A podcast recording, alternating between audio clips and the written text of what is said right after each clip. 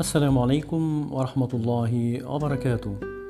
يسألونك عن الأنثى فقل: الأنثى هي سر من أسرار الحياة، فليس كل من رسم أنثى أدرك محتواها، وليس كل من جسدها حرفا نال هواها، وليس كل من تعمق بها نال رضاها، وليس كل من دخل قلبها كان مولاها.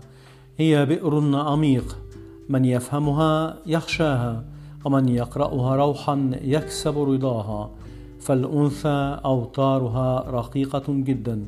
فكن لها العازف الماهر ستكون لك أجمل أغنية ومن يغنيها لحنا يجدو طربا بهواها. شكرا لكم وإلى لقاء في حلقة أخرى إن شاء الله.